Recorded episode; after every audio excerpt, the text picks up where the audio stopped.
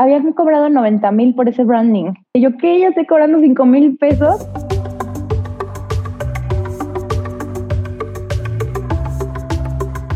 Hola, yo soy Ricardo y esto es Diseño Dinero. El día de hoy tenemos una conversación con Daniela Garza, fundadora de Mexicana Studio, un estudio que se dedica al branding y al diseño web. En la conversación de hoy hablamos de la historia, cómo fundó Mexicana, cómo utiliza las redes sociales a su favor, que es una de mis partes favoritas del episodio, así como cuánto cobra sus proyectos y cómo es que les pone precio, cómo lo maneja, tips de organización. Hay muchísimas cosas interesantes en este episodio. No te lo puedes perder.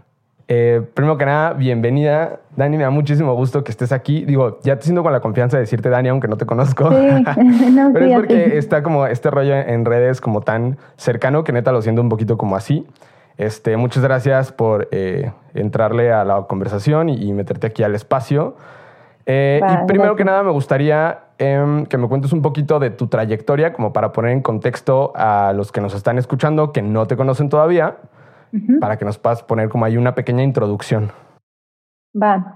Bueno, yo soy Daniela Garza, normalmente todos me dicen Dani, entonces está perfecto. Este, yo estudié diseño gráfico y diseño industrial. Yo entré a estudiar diseño porque según yo quería trabajar en una revista en Nueva York, así super Hollywood mi sueño, pero ya que empecé a estudiar, pues no vi que lo editorial ni siquiera me gusta, o sea, es muy bonito y todo, pero a mí hacerlo no me gusta. Este, y mientras estudiaba, como que no tenía esta perspectiva de en qué iba a trabajar o qué, qué era lo que realmente me gustaba. Como que estudiaba y me gustaba, pero no sabía a qué dedicarme al 100. Este, mientras estudiaba, entré a un estudio que se llama Alfiler Estudio, que está aquí en Querétaro, es súper bonito, es de los mejores de aquí de Querétaro, yo creo. Y ahí eh, ellos se dedican a hacer branding. Cuando yo entré, también hacen redes sociales, pero yo estaba en la parte de branding con Sam. Creo que Sam ya no está ahí, pero él, él es el que hacía como toda esta parte creativa. Y cuando yo entré, estuve una semana ah, con Sam y Sam se fue al DF a vivir. Entonces lo hicimos en remoto y me daba la libertad de, pues, de hacer propuestas. O sea, si al cliente le iban a presentar dos, yo podía proponer una y el otra. O sea, desde el principio me, me dio como esa libertad que normalmente los diseñadores junior no tienen. O sea, normalmente es como el diseñador senior hace las propuestas o el master graphic y tú haces como todo lo demás, ¿no? Entonces eso se me hizo bien padre y como que me abrió el, como el panorama esto del branding. Luego me gradué y me fui hice un internship en Savvy Studio en la Ciudad de México y ahí es 100% branding y arquitectura. Pero obviamente yo estaba en la parte de branding y me fascinó. O sea, tienen proyectos increíbles internacionales y, o sea, me fascinó todo el trabajo que hacían, como su estética, súper limpio, súper elegante. Pero aparte, cuando yo estaba, había un equipo súper padre. O sea, todos éramos foráneos, pero todos como con ese, como, o sea, unos de Monterrey, unos de Morelia, unos de mm, no me acuerdo de dónde, pero como con esa hambre del diseño más en forma que a lo mejor en nuestras ciudades pequeñas no existe. Entonces estuvo muy cool, íbamos a un buen de galerías, o sea, todo era inspiración, literal. Y luego, este...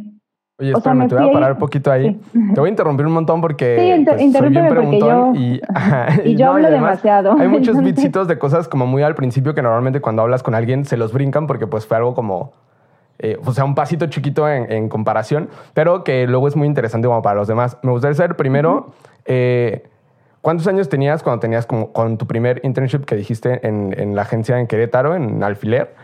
Y luego, cuando entraste a Savi también, o sea, ¿cuánto tiempo había pasado de ahí, no? Porque luego... mucha banda que va comenzando como que no sabe y siente que han pasado cinco años y a lo mejor pasó uno o al revés, ¿no? Ajá, o a lo mejor diez.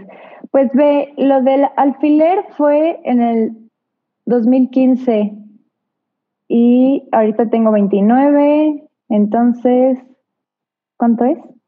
2015, 2016, Seis 23? años. Ajá, supongo. O sea, acabas de salir de la universidad.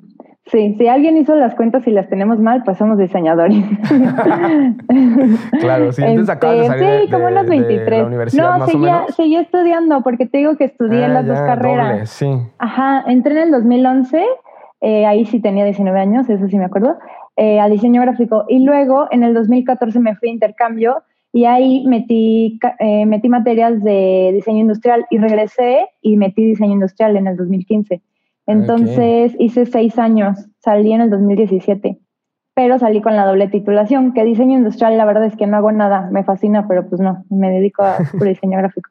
Y entonces eso fue en el 2015, lo de alfiler, duré como tantito menos de un año porque ya empezaba con proyectos de tesis y no sé qué, aunque me gradué en el 2017. Seguro fue mi excusa.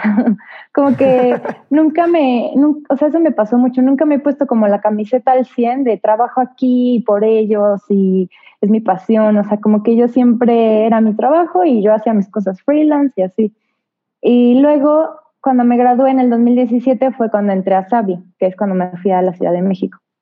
Oye, ¿sientes que, que trabajar en Sabi, digo, que es si la gente no lo sabe, pues es una de las agencias de branding, al menos como más cabronas, yo creo que de Latinoamérica. O sea, están muy fuertes y hacen trabajo muy pulido y muy limpio y muy bonito. Este, ¿Sientes que eso fue como un gran, eh, una gran influencia o un gran parteaguas en lo que haces ahorita? Sí, 100%, porque te digo que yo pues había salido de Querétaro a mi intercambio y regresé, pero en realidad en mi intercambio pues no trabajé. Y en Querétaro trabajé en alfiler, que son súper, súper buenos, pero pues yo nunca había salido de Querétaro. Entonces, cuando me fui al DF o sea, como el universo que hay allá de, o sea, para empezar, Sabi es increíble. Y luego, o sea, está en la Roma. Entonces, podíamos salir a comer y eh, encontrabas una galería que tenía no sé qué exposición y pues te metías y era como te digo, o sea, un mundo de inspiración. Pero Sabi, o sea, sí, sí me abrió muchísimo como la perspectiva en diseño, o sea, como que no, no, yo no había trabajado nunca obviamente en algo internacional y, o sea, me abrió mucho en diseño, pero también de trabajo en equipo, trabajar con proveedores, cómo hacer un, buen, cómo recibir un buen feedback y cómo hacer un brief, como todo eso de procesos, eh, también me sirvió muchísimo, pero sí cambió totalmente como mi manera de ver el diseño. Claro, ¿y cuánto tiempo estuviste en Savi? Tres meses, fue súper poquito, porque los programas de internship en Savi son de tres meses y no te pagan. Entonces, para estar en el DF y sin pagar, o sea, sin Tres meses gratis pues está, está cabrón, claro. No, es imposible. Obviamente mi papá me apoyó esos tres meses y cuando terminó, justo es lo que te iba a contar hace rato, cuando terminó, este, mi papá me dijo de que no, pues ya se acabó. Yo, no, pues sí se acabó, pero yo no me regreso. Entonces me metí a otro trabajo, a un taller de arquitectura que se llama Taller ADG, que también es buenazo allá en la Ciudad de México. Ahí entré literal como por contactos, o sea, el amigo de un amigo iba, estaba de diseñador, se iba a hacer una maestría, entonces me dieron su puesto. Pero es, o sea, es buenísimo ese taller y, o sea, entré por contactos, pero también por mérito propio, porque el síndrome del impostor, ¿no? No, bueno, ajá, claro, o sea, está chido que entiendas a veces que las relaciones públicas son importantes y que las conexiones se dan un poco por ahí, pero pues que también si eres un, completo inútil, pues no te van a contar pues ningún lado, aunque, aunque seas el amigo de quién. Ajá, exactamente. justo. Sí, y entonces ahí estuve de enero a mayo del 2018 y tenía dos viajes, uno a Chicago con mi familia y otro a Tulum con mis amigas. Entonces tenía que pedir muchas vacaciones y yo ya tenía como varios proyectos de freelance. Entonces dije, no, ya es mi momento de, de animarme y ya renuncié y como era una empresa súper bien puesta y todo, pues me dieron finiquito, entonces ahorré un poquito y con ese finiquito podía sobrevivir dos, tres meses, si de plano no tenía ni un solo proyecto y me iba pésimo. Pero no, desde el principio, o sea, obviamente no nada que ver con ahorita, pero desde el principio siempre he tenido proyectos, o sea, nunca ha habido un mes que diga, no manches, este mes neta no entró nada, este, no, o sea, desde el principio súper bien. Y esos primeros proyectos donde estabas freelanceando, ¿cómo, cómo te llegaron o cómo los conseguiste? Pues desde siempre hice freelance, bueno, desde siempre, desde como el 2014 empecé a hacer freelance y empecé, mi hermana grande me lleva seis años, entonces cuando yo estaba estudiando, sus amigas estaban empezando a emprender. Entonces, cuando estaba estudiando, sus amigas me contrataban porque era pues la hermanita diseñadora, ¿no? Este, y ahí con eso, y luego como que ellas me recomendaban y luego por Instagram, alguna vez llego por Behance, pero muy poquitos, pero la mayoría siempre es por, o sea, recomendaciones. En ese entonces, ahorita todo es Instagram, pero en ese entonces por recomendaciones, porque el proyecto que me hizo salirme de, de este trabajo en taller ADG, que dije, si me dan este, ya, me salgo. Era diseñar una app pero me di cuenta que está cañón diseñar una app, o sea, no lo, no lo vuelvo a hacer, pero era un proyecto bien pagado. Entonces dije, si me dan este, ya me salgo. Y ese llegó, era con una chava que era de Europa del Este, no me acuerdo bien de dónde, que se vino a vivir a México porque se casó y ella era amiga de, que hizo, o sea, era amiga de una niña que se fue a intercambio y esa amiga era amiga de mi amigo. O sea, mi amigo me recomendó con ella y ella le, recomendó. Entonces sí, o sea, las recomendaciones al principio sí está cañón. Y siempre, pues obviamente, pues quedar bien, entonces de ahí siguen saliendo más cosas.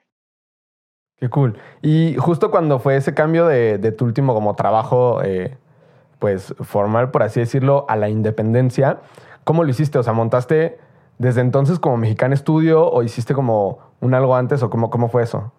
No, cuando me fui a vivir al DF descubrí un término que se llama Digital Nomad y yo dije, esto soy, esto quiero hacer, no sé qué, ¿no? Y entonces me quedé con esa idea. Y cuando estaba en el DF, pues obviamente yo viniendo de Querétaro, todo era nuevo, entonces quería hacer como una cuenta aparte de la mía y se llamaba eh, Nomad in Pink, que era como tomar fotos de cosas que, que estuvieran como rosas, o sea, que predominara el rosa, y luego lo combiné con mi freelance. O sea, yo siempre fui Daniela Garza diseñadora de freelance, pero luego dije, no, pues ya quiero hacer como algo como medio anónimo, medio no, entonces lo combiné a hacer Nomad in Pink, que de hecho sigue ahí la cuenta olvidada por si la quieren ver.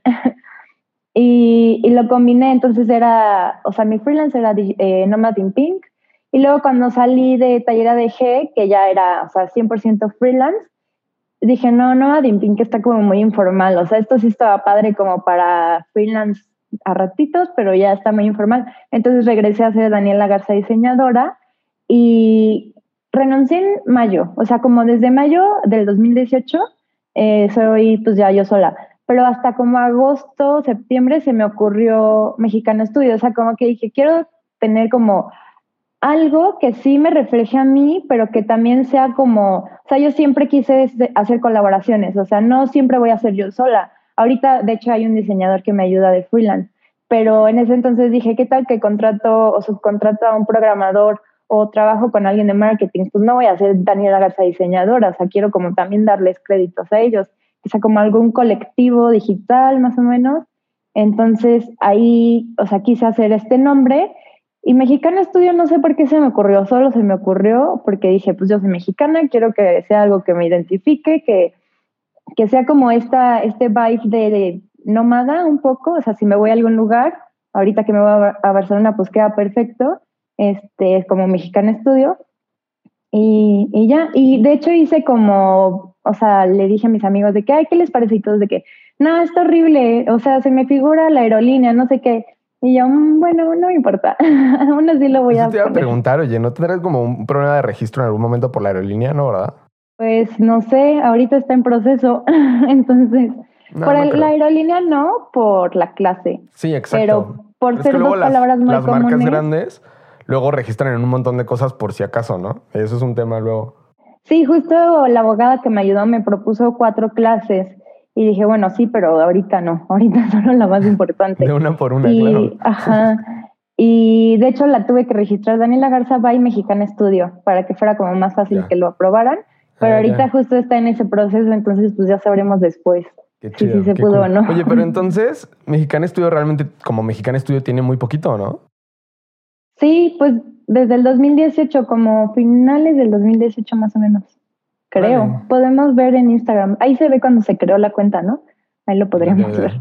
Pero qué cool, porque la verdad es que, es, o sea, bueno, son, serán a lo mejor ya este año tres años. Y se me hace que, o sea, yo lo veo como súper grande, se me hace como súper chido. Sí, este último año fue cuando creció un buen, porque en el 2018 y 2019 te digo que siempre tenía trabajo, pero nunca tan llena como ahorita. O sea, me iba bien porque pues ya me pagaba yo todo en la Ciudad de México y luego en Guadalajara y me sobra para a lo mejor viajar un poquito, a lo mejor comprarme unas cosas, pero el último año, o sea, literal desde como tantitito antes de la pandemia, eh, o sea, antes no me tomaba tan en serio Instagram, antes era como el típico Instagram de subía mis proyectos cuando los terminaba, así como un portafolio y ya. Y, y, desde el 2019, como por septiembre, dije, no, es que le quiero dar un giro. De hecho, los de Waiver me ayudaron a como hacer esta estrategia. Y dije, quiero dar un giro, quiero que sea muy personal, o sea, que pueda compartir. Si me gustó esto, pues lo comparte y siempre quede como con el mismo estilo. Y desde ahí hasta ahorita empecé a hacer eso y ahí se vio totalmente el cambio. O sea, ahí creció muchísimo. O sea, sí, sí le atribuyes como ese crecimiento rápido a Instagram completamente. Sí, sí, 100%, porque tengo un formulario en mi página web de como para captar clientes y yo mandarles después la cotización y ahí viene, o sea, esto es como por chisme, pero también me sirve saber de cómo te enteraste Mexicano Estudio y todos, o sea, yo creo que el 98% son de Instagram. No inventes, o sea, sí es un montón, está súper chido. Entonces, digo, eso me lleva un poco como a ese siguiente punto, o sea, justamente es algo que me llama mucho la atención de Mexicano Estudio, es justamente el uso de las redes sociales como para no sé, siento que es como para estar más cerca un poco de, pues en general, de la audiencia. Y siempre había pensado un poco como que este tipo de, de estrategias o algo servían más como, o sea, los que veían tu contenido serían más bien otros diseñadores y no tanto posibles clientes. Pero ahorita me dices que el 98% de tus leads llegan de Instagram, se me hace que, o sea, me cambió mucho la perspectiva y me gustaría que me platicaras eso, cómo, cómo decidiste hacer ese cambio ¿Cómo te apoyaste en, esta agencia que acabas de mencionar para, eh, pues para hacerlo? Y no sé, o sea, tips and tricks o algo que le puedas dar a la gente que nos escucha. Pues cuando les platiqué a ellos qué quería hacer, me hicieron como una estrategia de contenido, o sea, qué tipo de contenido podía yo, o sea, les di como muchas referencias de, en México no existía o, yo no conocía a nadie así, eh, pero les di referencias de otros países, o a lo mejor si existían y yo no sabía, no sé. El chiste es que le di referencias de otros países, y le dije, quiero como esto, literal, o sea, que son ellas, pues casi siempre mujeres, no, no, no sigo hombres, seguro también hay, voy a buscar.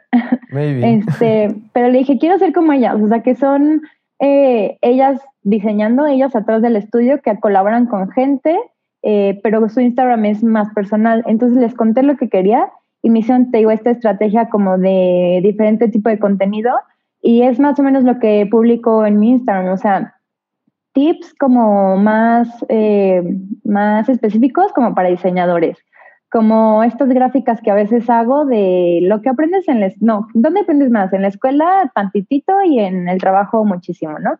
Como estas gráficas donde los diseñadores se, se identifican, eh, a lo mejor pongo fotos mías, que es cuando cuento algo de mí, que, es, que esto sirve para que la audiencia se identifique y esto sirve para los diseñadores, pero también para los que te van a contratar, porque las, personas quieren ver gente real. Entonces, pues eso también, también sirve. Eh, cuando comparto portafolio, también es de los dos, o sea, como para que eh, los, los, clientes vean qué estilo tienes y los otros diseñadores pues se inspiren. Em, yo creo que sí tengo más contenido para diseñadores porque estoy segura que me siguen más otros diseñadores que, que posibles clientes, pero no sé, o sea, esto sí no he sabido descifrar, no sé de qué manera eh, llegan las otras personas que no son diseñadores y se quedan ahí, pero lo que sí me he dado cuenta es que me siguen y como en tres, cuatro meses se animan a, contactarme y pedirme cotización, o sea, como que están ahí viendo qué onda, no sé qué, y, siento que, o sea, yo comparto muchísimo en, en, historias como de mi día a día, no, no siempre salgo yo, de hecho salgo muy poquito, pero sí comparto pues lo que estoy haciendo, en qué, o sea, qué entrega estoy o hoy en dónde estoy, así, y siento que eso acerca mi trabajo a estos posibles clientes y hacen que confíen en mí y ya me pidan como trabajar conmigo. Está súper cool, la verdad es que sí. Y desde el principio pensaste como en estas dos vertientes de hacer contenido más para clientes y contenido más para diseñadores. ¿O fue un poco nada más, quiero poner esto allá afuera a ver quién lo pesca? Pues, o sea, no me acuerdo bien la verdad. O sea, yo decía, yo quiero hacer esto, pero no creo que haya pensado como, y justo estos posts van a captar a, los clientes y a los diseñadores, pero yo creo que los de Waiver sí, sí pensaron un poco eso, porque pues ellos se dedican a, a estrategias. Yo pues quería un Instagram bonito y que reflejara mi personalidad, pero yo creo que ellos con el tipo de contenido que me sugirieron, sí lo pensaron pero en realidad no teníamos como ninguna prueba de que fuera, que, o sea, que fuera a funcionar. Fue como, pues, así lo voy a hacer. Y yo no lo pensé tanto como para captar clientes, sino como para crecer mi Instagram.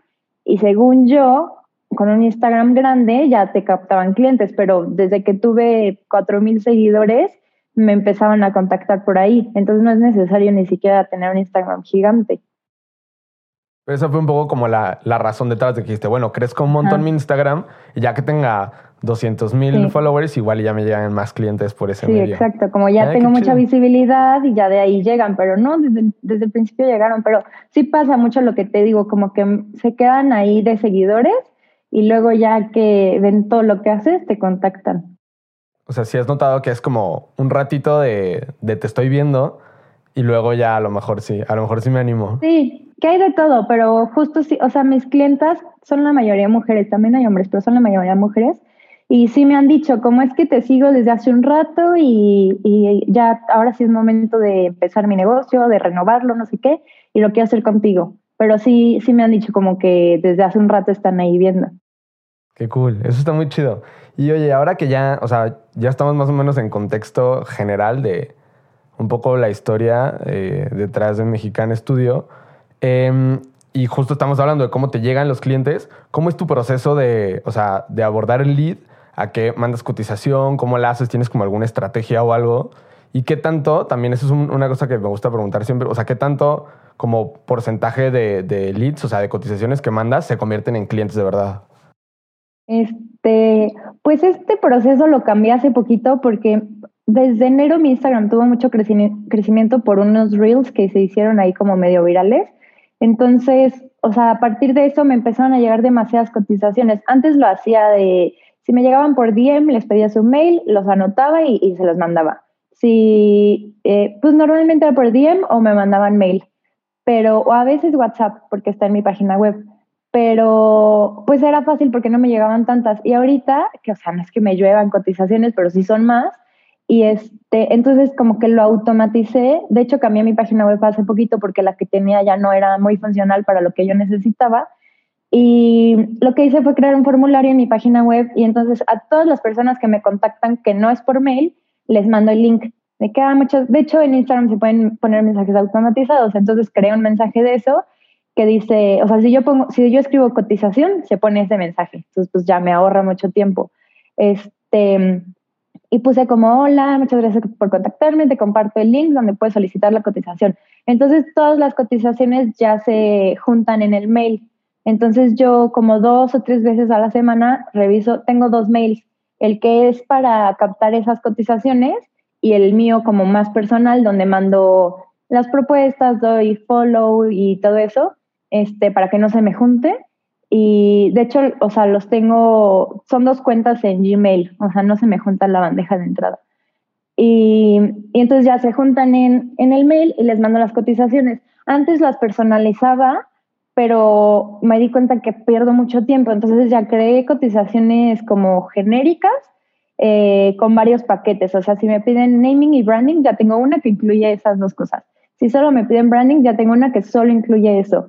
Las de página web también. Tengo tres tipos de página web, entonces, de hecho, esa la mando los tres tipos y en el mail le digo, estos son los tipos de página web que tengo, la que yo te recomiendo es esta. Este, y ya como que automaticé ese proceso, por así decirlo, porque me tardaba mucho eh, mandando cotizaciones y me daba mucha flojera, entonces lo dejaba, entonces me juntaban y era un ciclo ahí de nunca acabar. Y así le hice y luego ya mando, o sea, veo todos los correos que tengo de, de solicitudes, eh, las mando y antes sí podía ver cuánto, cuántos mails mandaba. Bueno, sí puedo ver los mails, pero antes guardaba, te digo, personalizaba cada cotización. Entonces tenía de 100 cotizaciones que mandé esta semana, bueno, no, de 100 cotizaciones que mandé en estos meses, ojalá no, este, ya veía cuántos clientes tuve en estos meses, entonces pues sí podía saber con tu de 100 tuve 5, ¿no? Pero ahorita como ya es todo por mail, está, o sea, no más difícil, sí lo podría hacer, pero no lo he hecho. Pero me he dado cuenta, es que también hace poquito cambié todo porque ya tenía mucho trabajo y no lo podía hacer yo sola. Y a pesar de que hay un diseñador que me ayuda, que se llama Arturo, que es buenazo, este, o sea, ya no podíamos. Entonces lo que hice fue, subir mis precios para tener menos clientes, mejores pagados, o sea, menos trabajo, pero mejor hecho. Entonces, ahora me aceptan menos cotizaciones, pero para mí está mejor. Em, pero, ¿qué te diré? Por ejemplo, te voy a decir cuántos clientes tengo ahorita. Tengo 13 desde enero. Y ahorita solamente uno ya lo cerramos, o sea, ya le entregamos todo, los demás están como ongoing, ya la mitad yo creo que está por entregarse, pero sí he mandado yo creo que unas 200 cotizaciones desde enero. No sé si estoy exagerando, pero yo creo que sí. Entonces, pues sí, es un pequeñito porcentaje, pero está bien, o sea... No, está perfecto. Es lo que quería. Ajá. Sí, sí, sí, no, y está muy bien. Y además, digo, a mí se me hace, yo me lo dices ahorita, y se me hacen 13 proyectos como, o sea, 13 ongoing projects, se me hacen de que, wow, son muchísimos.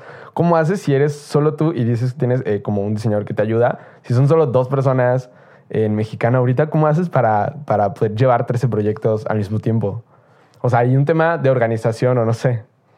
Pues también, o sea, ya ves que me decías que o sea, que se te hace interesante todas las herramientas que comparto de organización, es porque yo soy súper desorganizada, demasiado. Entonces necesito todos estos hacks para poder organizarme. No sabes cuántas aplicaciones he probado. Ya ahorita puedo decir las que me gustan y las que sí me funcionan, pero justo comparto eso porque soy súper desorganizada. Se me olvida todo. Si no anoto, pues todo se me olvida. Entonces por eso comparto cosas, porque son cosas que me funcionan y digo, pues yo quiero que todo el mundo las haga y se ahorre el sufrimiento que yo tuve. Este, pero lo que hice también, o sea, antes, si me decían que sí era, o sea, punto, me decían hoy, sí, empezamos el proyecto, yo lo empezaba mañana. Pero ahora, pues, como que dije, pues la gente que, o sea, no, no por eh, presumir o así, pero dije, la gente que quiere trabajar conmigo se puede esperar una o dos semanas y no va a cambiar de opinión. O sea, no, las personas que les surge y lo quieren para ayer, pues esos clientes no los quiero para empezar. Entonces, no importa. si no me pueden esperar una o dos semanas, pues de todas formas era un cliente que no quería tener, ¿no? Este, obviamente va a depender del proyecto. Si es un proyecto increíble, pues ahí le hago un huequito y lo hago. Pero, pero no, normalmente, o sea, esto lo hice como desde hace dos meses, les pongo en el mail, este, te comparto tu cotización. Ah, esa es otra cosa muy importante. Creé también textos como plantillas. O sea, tengo texto para cuando es eh, cotización de branding, texto para cuando es web. Entonces solo copio y pego y personalizo el nombre. Entonces ahí ya me ahorré, mando 10 mails en dos minutos. Bueno, no sé, no sé, pero, pero sí es súper rápido. Sí, está muy automatizado. Eso está súper chido, sí. Sí, y el mail ni siquiera es como, gracias por contactarnos, saludos. O sea, es como un mail de cómo yo lo escribiría, pero, pero pues copio y pego el texto. Entonces eso también me ahorra mucho tiempo. Este, y en ese texto le pongo la fecha de eh, la fecha aproximada de inicio es tal. Normalmente es en dos semanas o tres, depende de cuántos proyectos tenga. Y entonces así me voy organizando porque yo normalmente me tardo dos semanas en entregar una propuesta de logotipo, que es como o de logotipo y concepto, porque justo vi lo que compartiste de los Stylescapes. Entonces como que quise reorganizar, em, pero bueno, me tardo como dos semanas en eso y es como lo más pesado para mí, porque una vez teniendo eso, ya el branding sale solito porque ya tienes cómo va a ser, ya tienes los colores, las tipografías, ya, ajá, es la guía. Entonces, yo hago eso y como que los, como que justo veo que todos los proyectos, o sea, que no se empalmen, que tenga como máximo tres entregas de eso en una semana, que ya es mucho, procuro dos, y así todas las semanas. Entonces, como que así estoy pudiendo tener muchos proyectos eh, pues más o menos al mismo tiempo. Y Arturo me ayuda, a veces yo hago los conceptos creativos o a veces ya se los echa él, entonces como que lo vamos ahí organizando y pues así sí se puede, si no todos al mismo tiempo está imposible. Totalmente. Oye, ¿y en qué momento, esto es como una pregunta que me va a regresar un poquito yo creo, pero en qué momento decidiste, o sea, en qué momento te diste cuenta que necesitabas más manos para los proyectos que estaban llegando? O sea, ¿cómo fue esa decisión de, bueno, voy a, no voy a decir contratar porque me dijiste que, o sea, realmente no es como que esté contratado, pero ¿en qué momento dijiste, sí necesito destinarle eh, lana a otra persona que me ayude? Pues, o sea, era algo que ya necesitaba hacer, pero yo soy muy egoísta. Siento que los diseñadores somos muy egoístas con nuestro trabajo, ¿no? Entonces yo decía, no, es que, ¿qué tal que no lo hace como yo quiero? Y, y es que a mí me contratan porque quieren que yo lo haga y no sé qué. Entonces estuve como medio año poniéndole peros desde el año pasado. Y en septiembre que ya tenía mucha chamba y empezaba a las 9 de la mañana y terminaba a las 11 de la noche y no me podía dar ni un break. o sea, me daba un break y me sentía súper culpable porque necesitaba estar trabajando. Entonces, mi novio, o sea, yo vivo con mi novio de hace tres años o dos, no, sí, tres.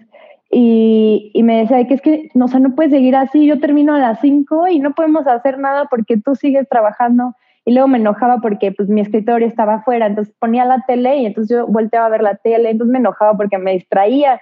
Y yo como, pero pues si está en su casa ya son las seis, o sea, obviamente él ya quiere ver la tele y yo aquí sigo. O sea, yo soy la que está mal. Y me decía, es que tienes que aprender a delegar tu trabajo. Y yo como, no, es que es mi trabajo, no sé qué. Y un día dije, bueno, voy a intentarlo. O sea, si no funciona, nada es para siempre. Y si no funciona, pues lo digo que gracias, bye, ¿no?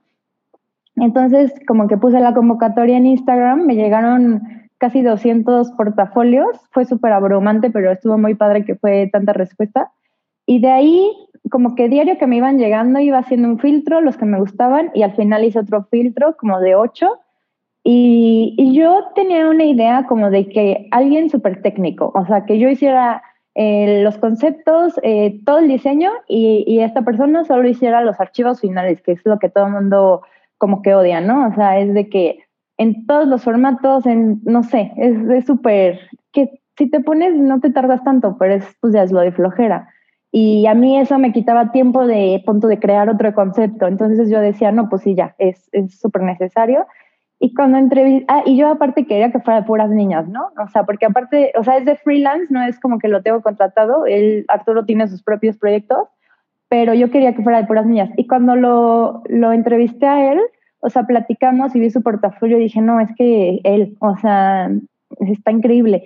Y aparte vi que tenía proyectos bien padres de branding, o sea, porque la mayoría tenía, o sea, se veía que sabía usar las herramientas, pero como muchos eran estudiantes, la verdad cuando estás estudiando no, no tienes el mismo estilo que cuando ya eres, o sea, cuando ya trabajaste, cuando ya son proyectos más reales y así.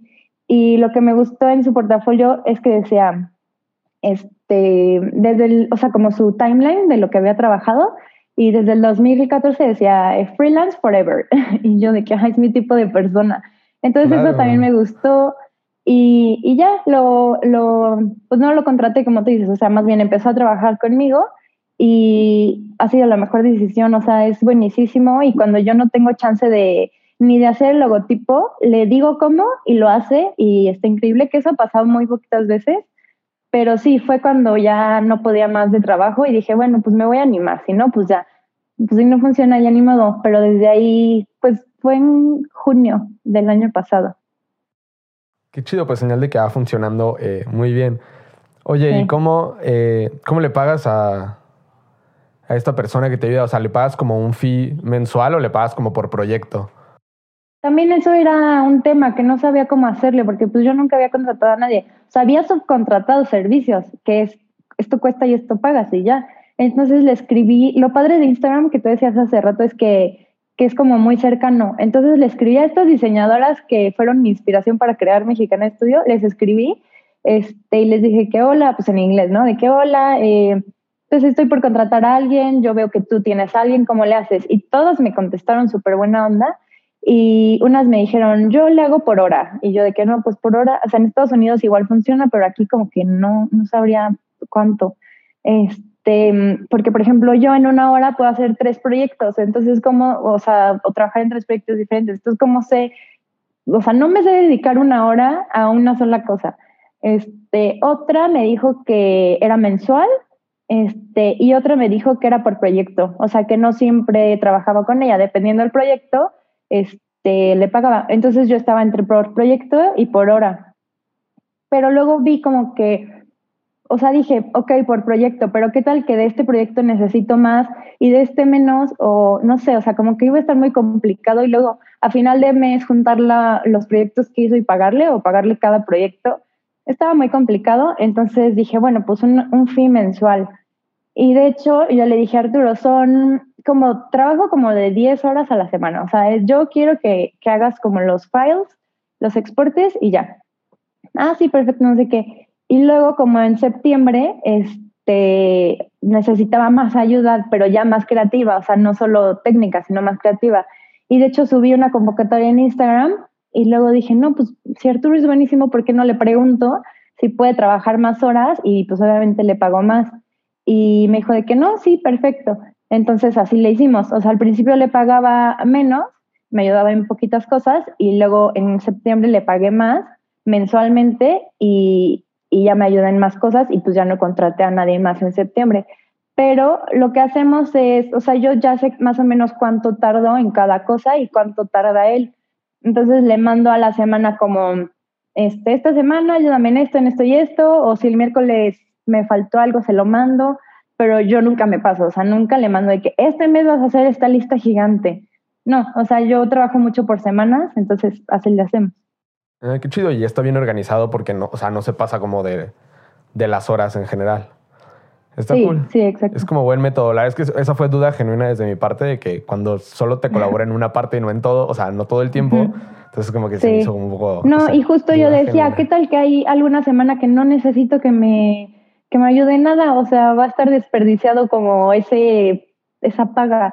Pero no, o sea, siempre hay cosas. Cuando, por ejemplo, en enero que estábamos cerrando muchos proyectos y apenas íbamos a empezar otros, eh, le dije, bueno, ayúdame o sea, todos los mockups que has hecho, súbelos a, la, a las carpetas, o sea, como cosas así sencillas, pero que yo ya sentía que, que sí estaba como valiendo la pena, pero no, siempre hay, siempre hay cosas. Qué chido. Oye, y ahora sí, este, hay que, quiero pasar como al tema de dinero, ya que estamos hablando de contratación y en eso, vamos fluyendo para ese ladito. Me gustaría que me dijeras, uno, si tienes como un sistema para cotizar tus proyectos, ¿cómo es que los cotizas? Digo, ya me dijiste que tienes como pre-made cotizaciones así ya, ya hechas de, de, diferentes cosas. Bueno, pues cómo llegaste a esos números y cuáles son esos números. Pues ve, o sea, al principio, o sea, mi primer freelance literal lo cobré en 1800 pesos, o sea, por un logo. Ah, que fue poquitito, pero... Está chido como, como es la evolución, estaría padre como si es que, Es que si no, no tiene sentido porque, o sea, nadie sabe cobrar. Y no es como que dije, hoy cobro 5 mil pesos y ya ver quién me los acepta. Pues no, o sea, desde el principio, eh, en mi primer freelance cobré 1800, me acuerdo perfecto. Y pues yo era estudiante, lo hice ahí en clases, dije, no, pues ya, o sea, soy rica. Está perfecto. pues obviamente no, o sea, ¿quién vive con eso? Nadie. Este, o sea, o por lo menos yo en esta vida que, que me doy, según yo, pues no, 1800, este, no podría cobrar eso ahorita. Pero cobré eso. Y luego, eh, cuando ya me hice independiente, cobré 5 mil pesos por un branding.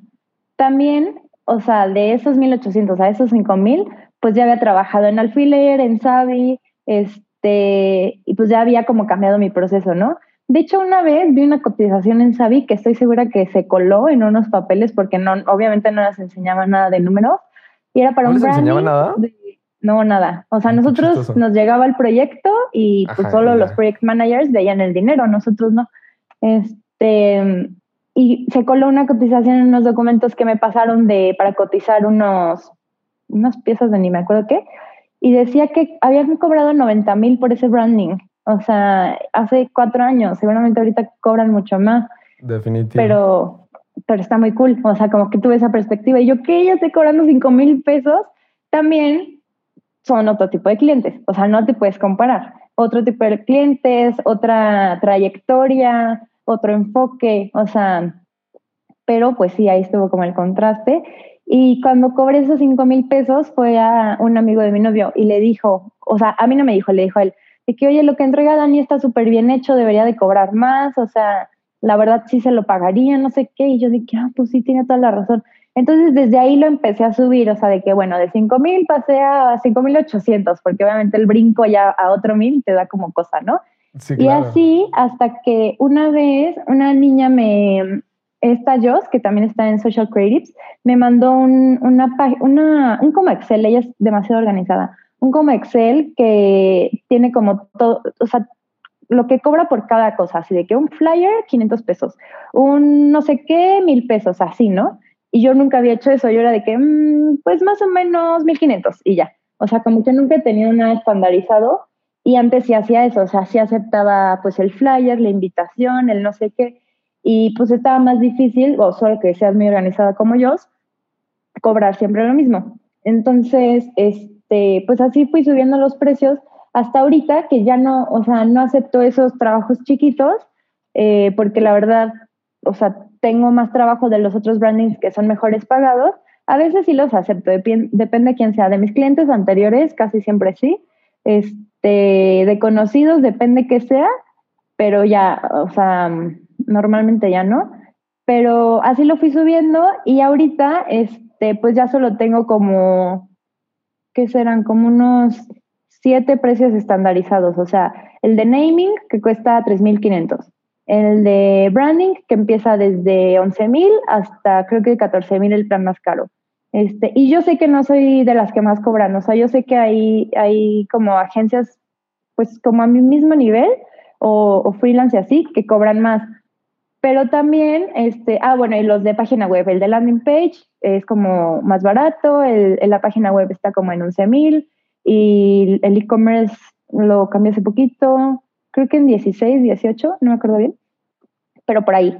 Y este, pero también lo que a mí me gusta es que, pues, o sea, yo estoy enfocada en emprendedores, de hecho eso dice mi Sam, ¿no? Branding para emprendedores. Pues un emprendedor por más, este, o sea, por más, no sé, o sea, no, no empiezan con tanto dinero, la verdad. O sea, pues por eso emprenden, ¿no? Pues para ver qué tal les va. Em, entonces, como que yo me considero que estoy en el rango de que todavía un emprendedor con una idea padre y con algo que va a poner bien puede pagar. Este, y pues sí, o sea, yo sé que podría cobrar más, igual y cuando esté en Barcelona y vea que, que todo es más caro, empiece a cobrar más. Seguro cuando estés en Barcelona te va a hacer subirlo un poco, ¿no? Bueno, y a lo mejor que tengas clientes por allá. Ah, eso estaría increíble también. Pero sí, o sea, por eso sé que estoy como en el rango de que, de que todavía un emprendedor lo puede pagar. Y, ah, y lo que te contaba de Joss, de este Excel, este, cuando me lo compartió vi que cobrábamos más o menos lo mismo. Y Joss es como yo, o sea, tiene, tiene clientes todo el tiempo, tiene una diseñadora que le ayuda. Entonces dije, bueno, pues estamos como en el mismo rango, entonces según yo estoy bien. No sé si ella ya lo subió, seguramente también, pero sí, así ha sido como este proceso de, de cobrar que pues obviamente no ha sido lineal porque pues nunca te enseñan cuánto cobrar, sobre todo porque nunca nadie te dice cuánto cobra. Exacto. Entonces tú ahí le vas adivinando y pues así le hice, o sea, le fui subiendo y también es un poco prueba y error. Si de repente un día mandas 100 cotizaciones de 20 mil y nadie te las acepta, pues a lo mejor sí sigues, sí estás un poco caro. Si mandas las 100 cotizaciones de 15 mil y todos te las aceptan, pues a lo mejor entonces estás muy accesible, entonces le subes tantito más. Y así. Está chido porque además creo que es una buena manera de tomar esas decisiones de ir subiendo o no ir subiendo.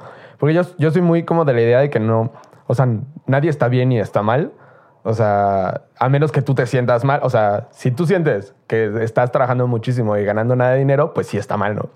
Pero si tú sientes que está perfecto, pues cada quien, o sea, cobra lo que quiere y como quiere, porque además esto es un tema de mercado y de que pues hay clientes de todo tipo para todo tipo, ¿no? Sí. O sea, así como diseñadores súper chidos como tú que cobran a lo mejor cosas un poco más accesibles, pues también hay diseñadores que son malazos o agencias de publicidad súper malasas que cobran un chorro por proyectos bien feos y pues hay quien se los paguen porque hacen match, ¿no? O sea, es como... Sí, no, creo que es lo que yo siempre digo, o sea, clientes estoy seguro que hay para todos, porque a lo mejor el que me contrató a mí, punto el que nos está escuchando, a lo mejor ni lo contrataría él porque no lo ubica o al revés. O sea, clientes no sé, tuyos, o sea, a lo mejor ni saben que existe, entonces pues no me van a llegar a mí, entonces no, no es competencia ahí, ¿sabes? O sea, yo, yo creo que sí hay trabajo para todos.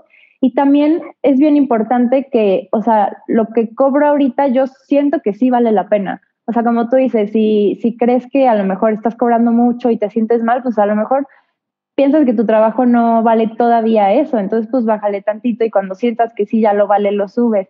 O sea, también mis procesos de cómo entregué ese logo en dos PNGs por WhatsApp en el 2014, de, por 2000, en ¿cuánto dije? 1.800 pesos. Ahorita que entrego toda una estrategia pensada que me toma días, que hago una presentación que la verdad está padre, pues sí, obviamente ya vale más. Entonces, pues sí, tengo eso como justificado de cobrar más. Está chido y además, o sea, sí es cierto, o sea, tienes que, yo creo que lo más importante para ponerle precio a lo que sea es como ese, eso que tú crees que vales. O sea, en el momento en el que eso va subiendo, pues obviamente van subiendo tus costos porque si no, no estás a gusto. Y cuando no, o sea, no puedes también dar ese brinco de, de cobrar 1800 a cobrar 20 mil, no más porque alguien te dijo, pues no porque ni lo vas a, o sea, cuando lo comunicas no lo comunicas bien, porque estás como con miedo, porque no sientes que, o sea, sientes que estás haciendo menso a alguien. Si tú no te la crees, pues nadie más te la va a creer. Funciona, exactamente, es una de las partes yo creo más importantes. Y ahora justamente que, y está bien chido eso que, que lo compartes y que estamos, justo, antes nadie compartía esas cosas y siento que ahora hay un poco más apertura en cuanto a diseñadores de hablar de más cosas no solo de números, sino de procesos y esto de compartirlo, porque precisamente como que está creciendo este rollo de no es competencia, sino que eh, pues estamos todos como en esta, este gremio y esta comunidad y eso está chido. Y ahí quiero brincar a este tema que es lo que están haciendo con, eh, con el Social Creatives Club, que yo ya soy parte de y la neta me metí justo por eso, porque vi como este sentido de comunidad que luego además cuando trabajas como independiente, si no tienes un, un estudio con 10 personas, pues es muy difícil tener ese sentido de, de comunidad entre, entre colegas o algo.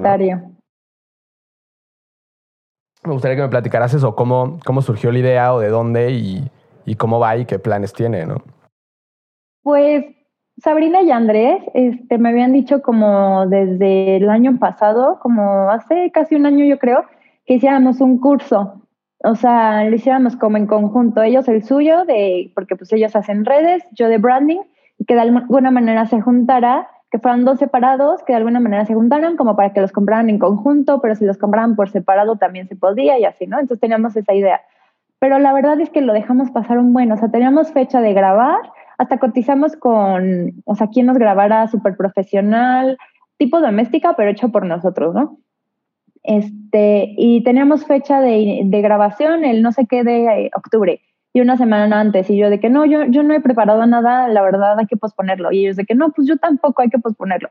Dijimos, bueno, diciembre, luego enero, luego febrero, entonces lo pospusimos un buen y pues eso que te, que te dice, que la verdad no es algo que te llama tanto como porque, o sea, a mí cuando algo me emociona lo hago en ese segundo y en ese segundo lo saco y siento que eso sí me emocionaba porque estaría muy padre algún día así hacerlo, pero a lo mejor no era mi prioridad en ese momento.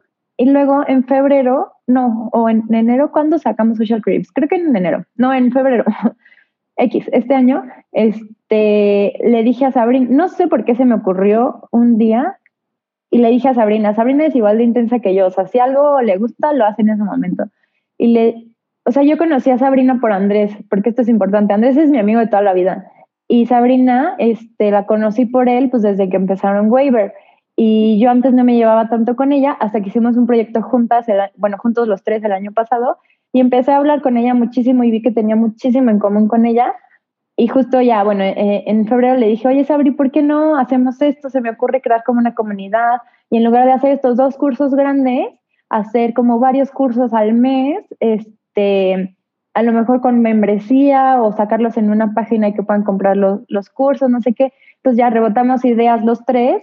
Andrés al principio no, no veía como futuro en esto, o sea, decía que no, es que ¿quién nos va a comprar? O sea, y yo de que Andrés, hay muchísimo mercado, o sea, así como ustedes y yo que no sabemos todo, pues todos son así, si hay tantito que le podamos aportar, ya con eso valió la pena.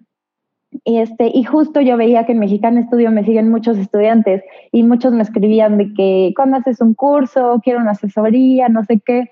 Y yo la verdad no, nunca los he dado. Entonces les dije, seguro si no, o sea, seguro si hay gente que, que confía en esto.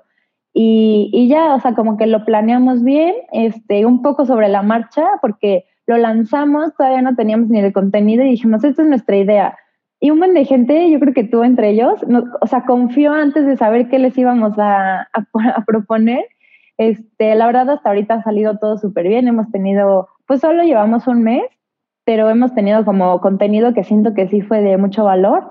Y así empezó, o sea, con una idea y lo mismo que yo siempre pienso, o sea, la vida es de los atrevidos y de los arriesgados.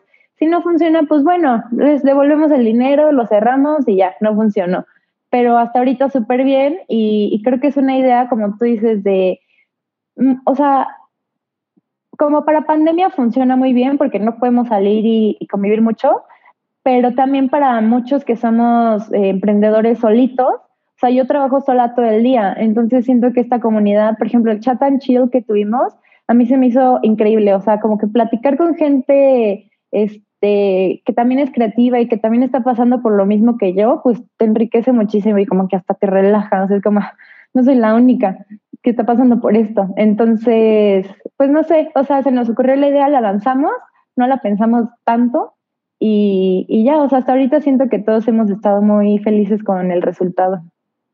Sí, la verdad es que digo, yo, yo estoy ahí y tampoco he tenido mucho tiempo como para estar en todas las actividades, pero en general, pues la idea, o sea, por eso a mí me llamó la atención porque dije, o sea, para empezar, dice que es un club, entonces se me hizo como muy cool que sea como un, una especie de club de creativos donde solo puedas, pues no sé, eso, recibir algo de información chida y pues cotorrear y tal, ¿no? Y se me hizo que también, o sea, que tuvo, o sea, que sí tuvo impacto como rápido porque sí vi como, eso vi que era, o sea, que lo acaban de lanzar y vi que ya había no sé, 30 personas adentro del club o una cosa así, dije, wow, o sea, qué chido que, pues que saquen algo así como de a lo mejor diferente o distinto y, que, y que sí haya gente que esté como, ah, o sea, le entro. Que eso para mí habla de una muy buena idea y de, de una, o sea, sí, de una muy buena idea que muy al principio tiene como mucho auge. Sí, y es lo que, lo que Andrés, por lo que Andrés no se le hacía buena idea, porque justo decía, ¿quién, ¿quién nos va a contratar? Y Andrés es como súper analítico, entonces hizo un Excel de, o sea, yo dije de que, mm, pues hay que cobrar esto, y Sabrina, mm, sí, me parece bien, y Andrés de que no, pero esos precios en qué están basados, y yo pues en que está accesible, en que según yo sí lo pagaría, así mis precios, ¿no? Como todos mis precios desde que en Que, en que si yo lo veo, sí lo compro. Ajá, justo dije, pues yo sí veo este precio, la verdad, por todo esto que me dan, pues sí lo, lo compro, porque justo lo comparábamos con doméstica un curso que siempre están en descuento te cuesta 300 máximo, ¿no? Entonces yo decía, pues mira, si a nosotros nos pagan tantitito menos que esos 300, pero te incluye una masterclass, el recurso, el invitado y el Q&A, pues ya es muchísimo más valor. En eso estaba basado mi, mis precios. Pero Andrés hizo un Excel de si cobramos tanto, cuántos clientes o bueno, cuántos miembros tenemos que tener para tener como nuestra meta del mes. Y se puso como una meta del mes de dinero, ¿no? y eran diferentes precios y, y luego había uno como de una membresía de 5 mil y yo no, Andrés, es así, nadie la va a pagar, o sea, si todos estamos empezando y muchos son estudiantes, freelancers, pues no, 5 mil, ¿quién la va a pagar? Pues nadie, tiene que ser algo accesible. Y luego se iba al extremo, yo de que no, pues esto es trabajar gratis, tampoco vale la pena. Y ya, o sea, como que llegamos a un acuerdo los tres y de hecho nuestra meta al principio era creo que 20 miembros y fueron casi 50 en un mes. Entonces estuvo, estuvo perfecto. Qué chingón, qué chingón. Eso está, o sea, me da mucho gusto también que, pues que sea algo que funcione y que esté ahí más tiempo. O sea, también hubiera estado muy feo que no funcionara y, y que lo tengan que quitar. sí, no, creo que sí era una, también pues fue basado en una necesidad que vivimos y que hemos visto. Entonces tampoco era como que les vendíamos algo súper novedoso, que no, o sea, no sé, como que vimos que sí era algo que, que, o sea, que pedían, no directamente, pero que podría funcionar. Sí, yo estoy súper de acuerdo en que es algo, o sea, crear comunidad entre diseñadores ahorita creo que es algo importante y es algo que es necesario y por eso están surgiendo cada vez más como este tipo de, de iniciativas, ¿no? Entonces está súper chido. Oye, Dani, este, ya para ir cerrando y no quitarte muchísimo más tiempo, que llevamos un buen rato platicando, eh, me gustaría como hacerte algunas ya preguntas un poquito más, em, pues concretas, nada más como para tener algunos dos o tres puntitos, eh, pues como de recomendaciones, justamente para los diseñadores que ven a Mexicana Studio como un, o sea, yo quisiera como llegar ahí, ¿no? Entonces me gustaría que nos compartieras como, primero, eh, especie de, de recursos, si hay como tipo libro, documental, podcast o algo que, que, haya hecho como un antes y un después en cómo haces tu trabajo, ¿no? O sea, relacionado no directamente con el diseño a lo mejor, o sí, puede ser, o sea, del diseño, pero no solo el diseño, sino a lo mejor de los negocios, del dinero, de la organización o de lo que sea. Pues lo que más escucho son podcasts. Libros, hasta este año me puse la meta de empezar a leer, porque todos los libros que tengo son cómo ser creativo y así, o sea, que te dan ideas, pero en realidad no te sirven mucho. Este, pero los podcasts que sí me han servido mucho, hay uno que se llama Maldita Pobreza de, ¿cómo se llama? Adulting, que como que te dan tips muy útiles de finanzas que, o sea, así como si me los estuviera contando una amiga, Obviamente hay capítulos mejores que otros. El del Fondo para el Retiro está súper bueno porque pues yo nunca había visto eso. Hasta ahorita que cumplí 29 años me empecé a preocupar. por mi retiro porque dije, pues soy independiente, o sea, a mí nadie me va a pagar mi retiro, tengo que verlo desde ahorita. Entonces eso, eso está padre. El de Dementes, cuando empezó, tenía unos muy buenos y ahorita los nuevos también han, han estado muy buenos, como que a la mitad no, no tanto, pero Dementes también me ha ayudado mucho. Hay un específico que es del director de la agencia Anónimo, que no me acuerdo cómo se llama, el, él, pero ese está súper inspirador. De hecho, una amiga mía trabaja en esa agencia y, y, le dije que, ajá, en Anónimo. Y le dije, María, escuché este podcast, ¿qué onda con tu jefe? Increíble, no sé qué. Me dijo, así como lo escuchaste en el podcast, así es, o sea, es increíble. Y eso casi nunca pasa, ¿no? O sea, que es súper cercano. Entonces, ese capítulo de ese podcast también está súper bueno. Este, eso como de inspiración y de herramientas, pues las he probado todas casi, o sea, Asana, Mm, Trello, Monday, esas, o sea, no que las haya escuchado en ningún lado, o sea, pues son, todo el mundo las conoce. Y un día estaba viendo un video en YouTube de cómo usar, no me acuerdo cuál, me salió de publicidad ClickUp. Y yo, ah, pues la voy a probar. Y es muy parecida a Notion, que Notion está muy de moda ahorita. Este, y ClickUp hace casi lo mismo, pero me gusta porque pues tiene colorcitos, está súper limpia. Yo que soy diseñadora necesito eso. Entonces, esa está muy buena. De mis finanzas uso Sheets de Excel porque yo antes tenía mi libretita, ¿no? Este branding costó 6 mil pesos, ya me dieron 3 mil, lo tachaba y ahora anotaba 3 mil así. Hasta que lo vio mi novio, que él estudió ingeniería industrial y trabajaba en finanzas, lo vio y me dijo, no, ¿qué es esto? O sea, ¿cómo puedes llevar así tus finanzas? Y yo, pues no sé, así me funciona. Dijo, no, o sea, tienes que hacer un Excel, quién sabe qué. Entonces ya hice mi Excel con 20 columnas y pues ya, o sea, sí es muy útil porque tiene fechas, o sea, fechas de anticipo, cuánto fue de anticipo, si necesito factura, cuándo le di la factura, porque aparte digo que soy muy mala para organizarme, entonces tengo muy mala memoria y si no anoto todo, pues, o sea, todo se me olvida.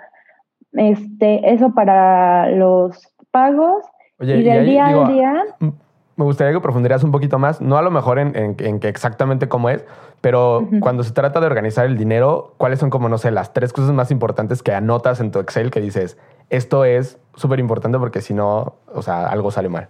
Pues, eh, o sea, empieza de que por el nombre del proyecto, la clienta o el cliente, su mail, como para registrar una base de datos. Y tengo dos columnas que se me hacen bien importantes. Una es de el proyecto en sí, en qué estatus va. O sea, aparte de que lo tengo en ClickUp, ahí lo tengo como para ver lo de los pagos. Y la siguiente columna es en qué estatus está el pago. O sea, si ya me pagó el anticipo, si falta el finiquito, así. Y pues lo más importante es poner cuánto es el total este, del proyecto, de qué servicio fue, porque pues a lo mejor ni te acuerdas si te pagó por ejemplo, yo tengo tres planes diferentes, uno, uno más básico, uno intermedio y uno más este, completo, ¿no? Entonces, poner qué plan fue para saber cuántas aplicaciones le voy a entregar, el precio y fechas, o sea, de cuánto es el anticipo, si ya te lo pagó, cuándo fue, y también el finiquito, si ya te lo pagó y cuánto fue.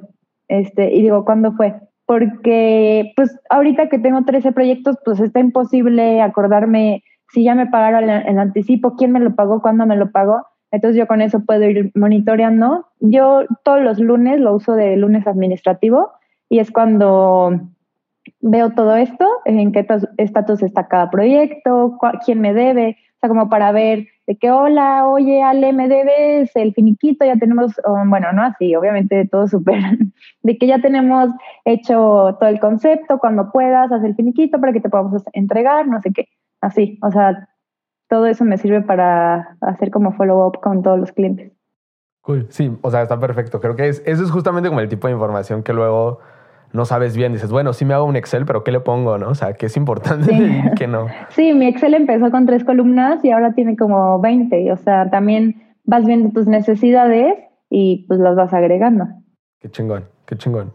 Algo más, digo, te paré justo antes de que dijeras otra cosa para regresarnos al Excel, pero no sé a qué mm, ibas. No sé qué iba a decir, pero a lo mejor no era tan importante. bueno, está bien. Ah, no, ya sé, ya sé qué te iba a decir. Que del día a día uso eh, Google Keep, que es como hacer listas, pero en tu compu, para hacer como check a cada, a cada tarea que voy completando y nada más como para que nada se me pase. Ah, cool. O sea, creo que es como una buena combinación. Yo también uso ClickUp, entonces como que sí entiendo un poco cuál es o sea, lo bonito del, del, sistema y entonces creo que está chido también como complementar. Está súper bonito.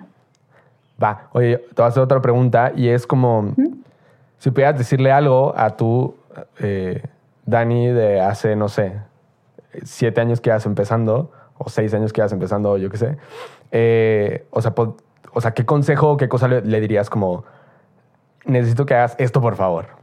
Mm. O que no hagas. La verdad, ajá. Mm, creo, o sea, obviamente no, no es por sentirme como el, éxito, obviamente todavía me falta mucho, pero siempre he sido bien firme con mis decisiones. O sea, si quiero algo, hago que todas las decisiones que, que tomé en ese momento eh, se tornen como para cumplir ese propósito, ¿no? Entonces, como que yo la verdad no he dejado de hacer o he hecho algo que digan, mmm, esta chance no lo hubiera hecho. O sea, por ejemplo, me fui a Guadalajara eh, por el trabajo de mi novio y no conocía a nadie y yo ya era freelance. Entonces dije, no, pues esto va a ser súper solitario. Y me metí a un, a un coworking. Y me metí al coworking y seguía solitaria porque todo el mundo va a trabajar en sus cosas. O sea, no es como en la escuela de que, ay, hola, ¿cómo estás? ¿Qué comiste ayer? Pues no, o sea, obviamente todo el mundo va en su rollo. Entonces, aunque tenía compañía, seguía un poco solitaria y vi una vacante en, en internet, bueno, en Instagram, de una feria de diseño que se llama Campamento en Guadalajara, que necesitaban diseñador. Entonces ya fui a, ver que, o sea, los contacté, me dijeron que fuera a las oficinas.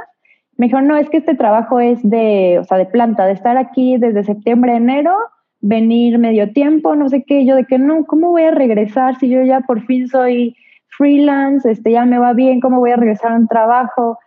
Y dije, bueno, pues, o sea, no conozco a nadie y justo fui a las oficinas y todos de mi edad, todos diseñadores, un ambiente increíble. que la verdad no conozco a nadie y sí es importante como hacer tu propio círculo. O sea, yo que soy diseñadora me encanta como tener mi propio círculo creativo este, y de amigos. Entonces dije, bueno, pues sí, ya. Y acepté. Y ya en ese momento dije, no, ¿cómo acepté esto? O sea, estoy trabajando muchísimo. O sea, en la mañana trabajo en esto, en la tarde hago Mexicana Estudio y ha habido como esos momentos que digo de que no, ¿cómo lo acepté y así? Pero ya al final siento que todas las decisiones que he tomado sí han valido la pena. Mm, a lo mejor ahorita no me acuerdo de alguna en específico, pero no, siento que sí. O sea, te digo, desde mm, que me acuerdo, tengo como, si quiero algo, hago por, todo por cumplirlo. Y a lo mejor a veces soy egoísta porque pues no pienso mucho en los demás para que yo cumpla esto pero hasta ahorita pues me ha funcionado, entonces creo que no me acuerdo de algo en específico que diga, o sea, de que no lo hagas o haz esto, pues, o sea, te digo, he cumplido como esas decisiones que he tomado. O a lo mejor algún como, o sea, como tip que te darías para acelerar algún proceso o algo así. O sea, como qué tip podría ser como, ahora con estos años aprendí que, y si lo hubiera aprendido antes, hubiera estado útil. Mm, pues a ser más organizada, o sea, hasta ahorita siento que lo he logrado, pero es algo que me estresaba mucho. O sea, ahorita, hace como un año o tantito más, empecé mi lunes, administrativo porque tenía como esa necesidad de, de, o sea, antes toda la semana me estresaba porque no sabía quién me debía, no sabía quién le tenía que cobrar, no sabía en qué estatus estaba cada proyecto o cuándo le había dicho que se lo, se lo iba a entregar. Entonces toda la semana estaba estresada por eso. Y ahora solo me estreso por eso los lunes, que ahora hasta lo disfruto. O sea, es como organizar esto me da paz y entonces martes, miércoles, jueves y viernes estoy, o sea, estoy más tranquila porque ya sé que hasta el siguiente lunes lo vuelvo a organizar. A lo mejor eso, como no estresarme tanto por, por ser organizada, o sea, o más bien ser organizada desde antes para que no tuviera como ese estrés. Y también, este, hasta ahorita medio lo he logrado pero ese como burnout que nos da los diseñadores, este, o sea, el año pasado estuvo cañón, no, te digo que no me daba breaks y cuando me daba un break sentía culpa porque debería de estar trabajando para, pues, para sacar el, el proyecto. Entonces, a lo mejor eso, como aprende a disfrutar tus breaks, o sea, ya si te los vas a dar, pues disfrútalos, si no, pues, o sea, de plano no te los des, pero pues obviamente es muy sano dártelos. Eso también me hubiera gustado pero esto es como un poco reciente, o sea, no de hace siete años, sino del año pasado que estaba muy estresada, ahorita. O sea, así como, pues sí, o sea, date break y disfruta ese break. Qué chido, sí, eso es muy útil, la neta. O sea, o sea, creo que tenemos luego en la cabeza como esta idea de estar ocupado es idea de, ser exitoso de alguna manera. Y pues no, es cierto. O sea, si estás ocupado, pues ubica que ese tiempo que estás ocupado sea productivo. Y entre menos tiempo vas a estar ocupado, eres más feliz, ¿no? Entonces creo que va cambiando también con el tiempo esa prioridad un poco de, de, tener un montón de proyectos a tener a lo mejor pues menos proyectos, pero estar más a gusto con tu tiempo y con lo que haces y pues tener tiempo para ti y ser persona además de ser diseñador, ¿no? Porque los diseñadores luego nos clavamos mucho. Creo que hay una cosa que, se, que es como el work-life balance. Creo que cuando eres independiente tiene que ser más bien un tema como integración de, tu trabajo con tu, eh, con tu vida, no, de balance, o sea, no separado, sino como es una sola cosa, sí, pero pues que esté bien integrada para que puedas ser diseñador y ser persona y no solo diseñador, que nos pasa mucho, al menos yo lo noto en, en el gremio, ¿no?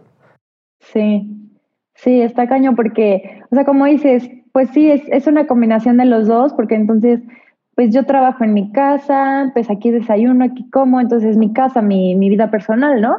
Pero aquí también trabajo, entonces también es mi vida laboral y está difícil separarlo. O sea, yo desde que empecé dije, tengo que hacerme mi rutina porque si no me la voy a pasar en el sillón viendo la tele.